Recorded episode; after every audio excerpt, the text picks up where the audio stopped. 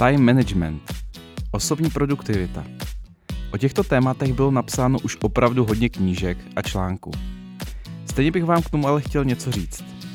Pojďme si promluvit o tom, co funguje, co nefunguje, čemu věřím, jak to dělám já a jaké může mít homba za produktivitou temné stránky.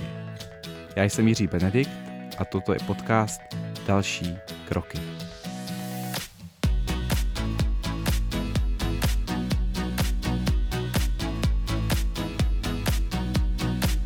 Já chápu time management jako způsob, jak se rozhodujeme, jak naložíme s časem. Proč to ale vlastně potřebujeme? Já věřím, že konečným cílem time managementu je získat pocit naplnění. Pocit, že dobře trávíme život věcmi, co mají smysl, že se posouváme a že nemarníme čas zbytečnostmi.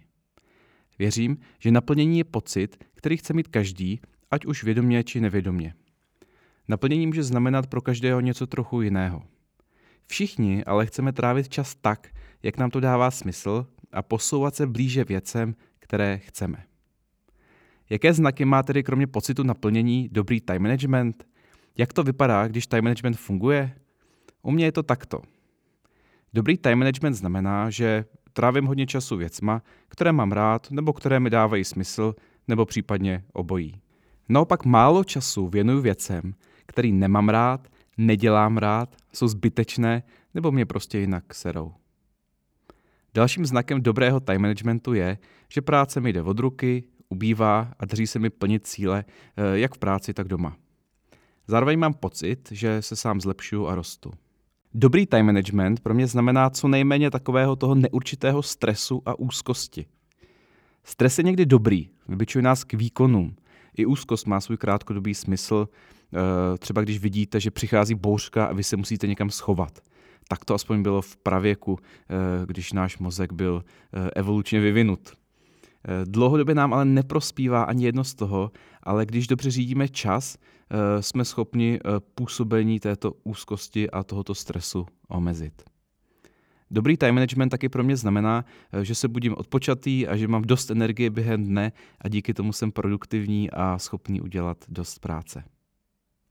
Teď vám v osmi bodech schrnu 100 nejlepších knížek o osobní produktivitě a time managementu, které kdy byly napsány. Za prvé, uvědomte si, co je pro vás v životě důležité a podle toho si nastavte dlouhodobé i krátkodobé priority a těch se držte. Za druhé, každý den si dejte několik málo priorit a vyhraďte si na ně čas. Za třetí, Nejdřív dělejte důležité věci, i když nehoří, a pak všechno ostatní. Za čtvrté, naučte se říkat ne na věci, které nejsou důležité nebo nedávají smysl. Za páté, rozdělte úkoly a projekty do malých zvládnutelných kousků. Za šesté, dělejte si často přestávky a odpočívejte dřív, než budete unaveni. Za sedmé, klíčem k produktivitě je vaše tělo, dobře spěte, dobře jeste, hýbejte se a poslouchejte své tělo. No a za osmé, nechte hlavu odpočinout. Odkládejte mobil, jděte ven, meditujte a vyhrajte si čas na přemýšlení. Tohle jsou věci, které fungují a bez kterých se neobejdete. Nejsou ale lehké.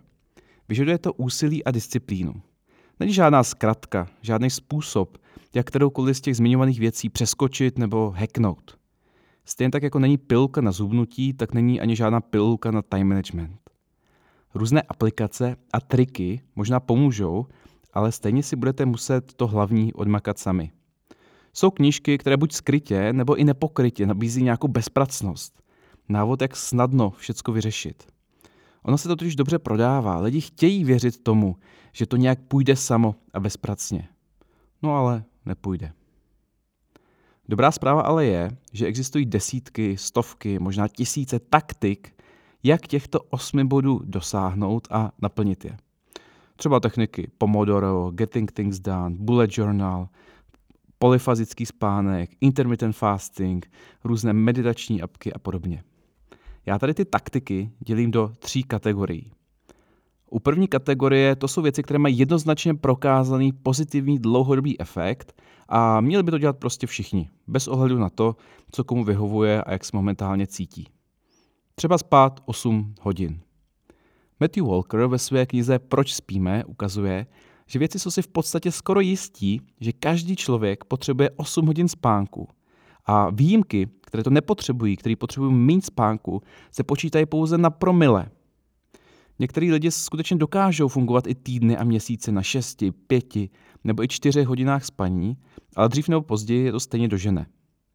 Já třeba takto schopný fungovat nejsem. Každá chybějící hodina spánku mi vezme minimálně 20% produktivity. To je ale možná pro mě trošku výhoda, protože prostě spát musím. Druhá kategorie je na opačném spektru. To jsou ty, které jsou krátkodobě prospěšné, ale dlouhodobě nebezpečné.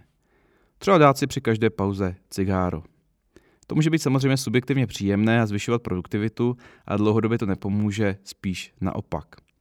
Skeptický jsem ale také k různým radám, dietám, bylinkám a podobně, které nemají vědecky zmapováno, co se s váma stane v dlouhém období. Ono to může fungovat krátkodobě, ale eh, já osobně chci mít jistotu, že dlouhodobě to má taky pozitivní efekt, nebo aspoň nemá žádný negativní. Takže jsem skeptický k hodně věcem z různého biohackingu a podobně. Drtivá většina technik ale spadá do třetí kategorie, která, kde není popsaný jednoznačně prokázaný vliv na produktivitu. A, a nejsou zároveň popsané dlouhodobé škodlivé účinky a prostě některým lidem to funguje. Občas školím time management ve firmách a neziskovkách a říkám účastníkům, pokud uh, ta taktika nemá dlouhodobý negativní zdravotní efekt, dělejte cokoliv, co vám pomůže. Existuje spousta knížek a spoustu taktik a každému funguje trošku něco jiného. A to jak z důvodu nějakých tělesných či genetických predispozicí, ale hlavně taky podle charakteru práce, kterou děláte. Tam se to diametrálně liší, co komu bude pro jeho práci fungovat. Teď vám řeknu některé taktiky, které používám já. Moje práce je ale hodně specifická. Jako člověk pracující na volné noze nemám šéfa. Nechodím taky na moc schůzek. Když se s klienty z velkých firm porovnávám, kolik mi chodí e-mailů a kolik chodí jim, zjišťuju, že jsem na tom velmi, velmi dobře. Prakticky eh, mi e-maily nechodí. Eh, chodí mi malinko, ale nejsem ani moc rychlý v jejich odbavování. Eh, obvykle jsem totiž několikrát týdně celý den u klienta a školím nebo něco dělám a vůbec nedostanu k e-mailu ani k telefonu. Administrativu pak doháním ve zbylých dnech, když u klienta nejsem. V těch dnech se taky věnuju tvorbě nových věcí, třeba tohoto podcastu a rozvoji svého biznisu. Pojďme tedy projít to, jak to dělám já. Jak jsem zmiňoval, ne všecko se může hodit pro vaší práci a ne všecko vám musí vyhovovat a fungovat. Ale třeba vás to bude zajímat pro inspiraci. Rozdělil jsem eh, ty moje eh, taktiky do pěti témat. Pojďme na ně. První téma je prioritizace. To je nejvíc podceňované téma time managementu. Lidi se obecně hodně soustředí na to, jak zvládnout svůj čas, jak pracovat rychleji, ale už méně na to, kam vlastně směřují a co dělat. Jak prioritizaci používá mimo jiné nástroj Year Compass, což je takový jednoduchý, dejme tomu, pracovní sešit, se který si, který si můžete stáhnout na stránce yearcompass.com v češtině či v angličtině a pak si ho buď vytisknout nebo vyplnit na počítači. Ten nástroj je dělaný k používání jednou ročně. Já ho dělám obvykle na začátku kalendářního roku, vy ale můžete začít úplně kdykoliv, ideálně teď. Provází vás nejprve tím předchozím rokem, předchozími 12 měsíci, pomáhá vám uvědomit si, co se vlastně stalo v různých oblastech života, co se povedlo, co se nepovedlo, jak jste žili, jak jste přemýšleli, kdo hrál ve vašem životě důležitou roli a podobně. Následně vás Jirkom Pas eh, vede rozvrhnutím si toho nadcházejícího roku, v čem se chcete posunout v různých rovinách života, třeba v práci, v rodině, ve vztazích, financích a další. Je to takový samostatný coaching. Pokud eh, potřebujete nějakým způsobem trošku si srovnat věci v hlavě a nevíte, kde začít, tak tady to opravdu doporučuji. Kromě Jirkompasu si třikrát ročně dávám priority na to, co chci dělat vlastně na následující období. Třikrát ročně proto, že z pohledu mého podnikání, kdy primárně eh, školím a pracuji eh, u klientů a mám tři období. Od půlky ledna do půlky června je první sezóna, kdy je hodně školení a firmy to hodně chtějí, hodně projektů. A potom následuje volnější léto, kdy mám čas vytvářet uh, nové věci, produkty a podobně. Čili to je moje druhá sezóna, uh, je to léto, taková nižší sezóna. A od září do prosince je to opět hodně, hodně o klientské práci a to je asi nejsilnější sezóna roku. Co mi pomáhá, ale extrémně, a dělám to už 25 let, je to, že si píšu deník. To neznamená, že si každý den zapíšu, co jsem měl k obědu, co jsem dělal a podobně. I když teda, když jsem začínal v deseti letech, tak to tak asi nějak vypadalo. Nepíšu ani každý den, spíš jenom jednou za čas. Někdy to je třeba desetkrát za měsíc, někdy to je jednou za měsíc. Uh, dám na papír, respektive do počítače v mém případě to, o čem přemýšlím, co mě trápí, nad čím uvažuju, uh, klidně třeba i biznisové problémy, ale životní situace a co dělám. Obecně moje zjištění je to, že když vás něco trápí, máte nějaký problém, něco zapeklitého řešíte a dáte tomu písemnou formu, nevypadá to zdaleka tak děsivě, jako když to je jenom ve vaší hlavě. Takže je to takový druh e, psychoterapie, vypsat se z toho. Často pak ze samotného psaní rovnou vypadne nějaké řešení, nebo se ukáže, že vlastně není proč se úplně trápit tím. Zároveň mi deník tak eh, trochu automaticky neformálně srovnává priority a hlavně nastavuje zrcadlo, jestli podle těch priorit skutečně žiju a jedu a dělám věci, které chci dělat a posouvám se směrem, kterým chci. Takže deník je další hack, který bych chtěl určitě hodně, hodně doporučit. Jak jsem ale říkal, time management je o experimentování. Když začnete psát deník, eh, nezavazujete se tím, že musíte ho psát až do konce života. Prostě to vyzkoušejte a uvidíte sami, jestli vám to pomáhá. Druhé téma je řízení úkolů a kontrola. To je téma, které dle mého názoru v time managementu má zbytečně mnoho pozornosti. Všichni řeší, jak eh, organizovat to-do listy, jaký apky používat, eh, jak třídit práci, jak řešit věci. Já nepoužívám nějak sofistikovaný systém. Používám aplikaci Trello na své úkoly a projekty a Evernote pak jako eh, archiv poznámek. Většina z vás pravděpodobně už za život vytvořila nějaký ten funkční systém, jak si zapisovat úkoly a jak si je uspořádat. Pokud ho nemáte nebo spál máte pocit, že hledáte ten ideální systém, zkuste si přečíst třeba knížku Mít vše hotovo, nebo anglicky Getting Things Done. Eh, tahle kniha před, myslím, že to je 15 let, eh, způsobila velký rozruch a opravdu revoluci. Jo, dneska už hodně těch principů a metod, které oni tam ukazují, eh, jsou překonané, ale pořád je to takový zlatý standard, zejména v tom, jak mít vše pod kontrolou. Jako inspirace pro vlastní systém je to dobré a doporučuju. Pokud třeba máte raději papír a tušku a nejste tak strukturovaný, zkuste knížku Bullet Journal od Rydela Karola. Vyšla nedávno i v češtině. Při samotném řízení úkolů se snažím minimálně v hlavě vracet se ke svým prioritám. V podstatě pokaždé, když plánuju den, týden nebo měsíc, tak si pokládám otázku, jestli je to to nejlepší, co můžu v tuhle chvíli dělat tak, abych naplňoval své priority a směřoval eh, tam, kam chci. Třetí téma je vyřizování e-mailů. Tohle je pro mě docela jednoduché, protože, jak jsem říkal, moc mi jich nechodí. Než jsem ale odešel na volnou nohu, tak jsem řídil tři roky jeden takový menší startup. Oproti velkým firmám jsem byl sice ušetřen eh, meetingů, ale eh, množství e-mailů představovalo, to bylo peklo. Psali zákazníci, členové týmu, investoři, pořád dokola a dokola další operativa, která se musela řešit teď hned. Musel jsem se učit různé taktiky, jak to zvládnout. Ale to vlastně máte asi každý z vás.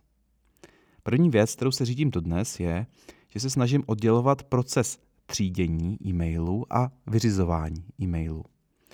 Je těžké v tom udržet disciplínu, ale snažím se procházet e-mail tak, že příchozí zprávy eh, nejprve jednu po druhé projdu a rozdělím to do kategorií, jako co, se, co s tím budu dělat. Některé rovnou smažu, některé si uložím, jiné odložím na později, protože třeba teďka nejsou aktuální, nemá smysl se jimi zabývat. Některé sám stranou, jako třeba letenky, protože budu, budu se k ním vracet později. Zprávy, se kterým musím dělat něco co nejdříve, dávám buď do kategorie admin, eh, pokud to je nějaká takový, eh, taková jednoduchá věc, nebo do kategorie odpovědět později. Jakmile mám pak všechno vytříděné, jdu teprve e-maily e, řešit a odpovídat na ně. Mám ale jednu věc, která mi opravdu hodně funguje, ale málo kdo to používá, jak jsem zjistil. Je to štítek či složka, kterou jsem pojmenoval Čekám na odpověď.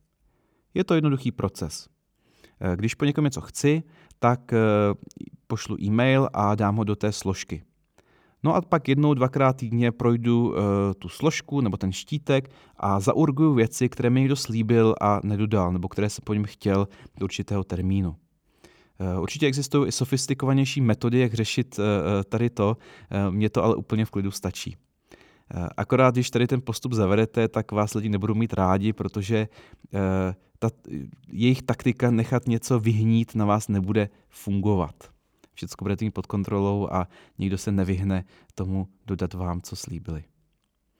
Pak mám ještě takovou jednu neobvyklou taktiku, kterou jsem začal dělat před pár měsíci, a to, že nevyřizuju e-maily z mobilu.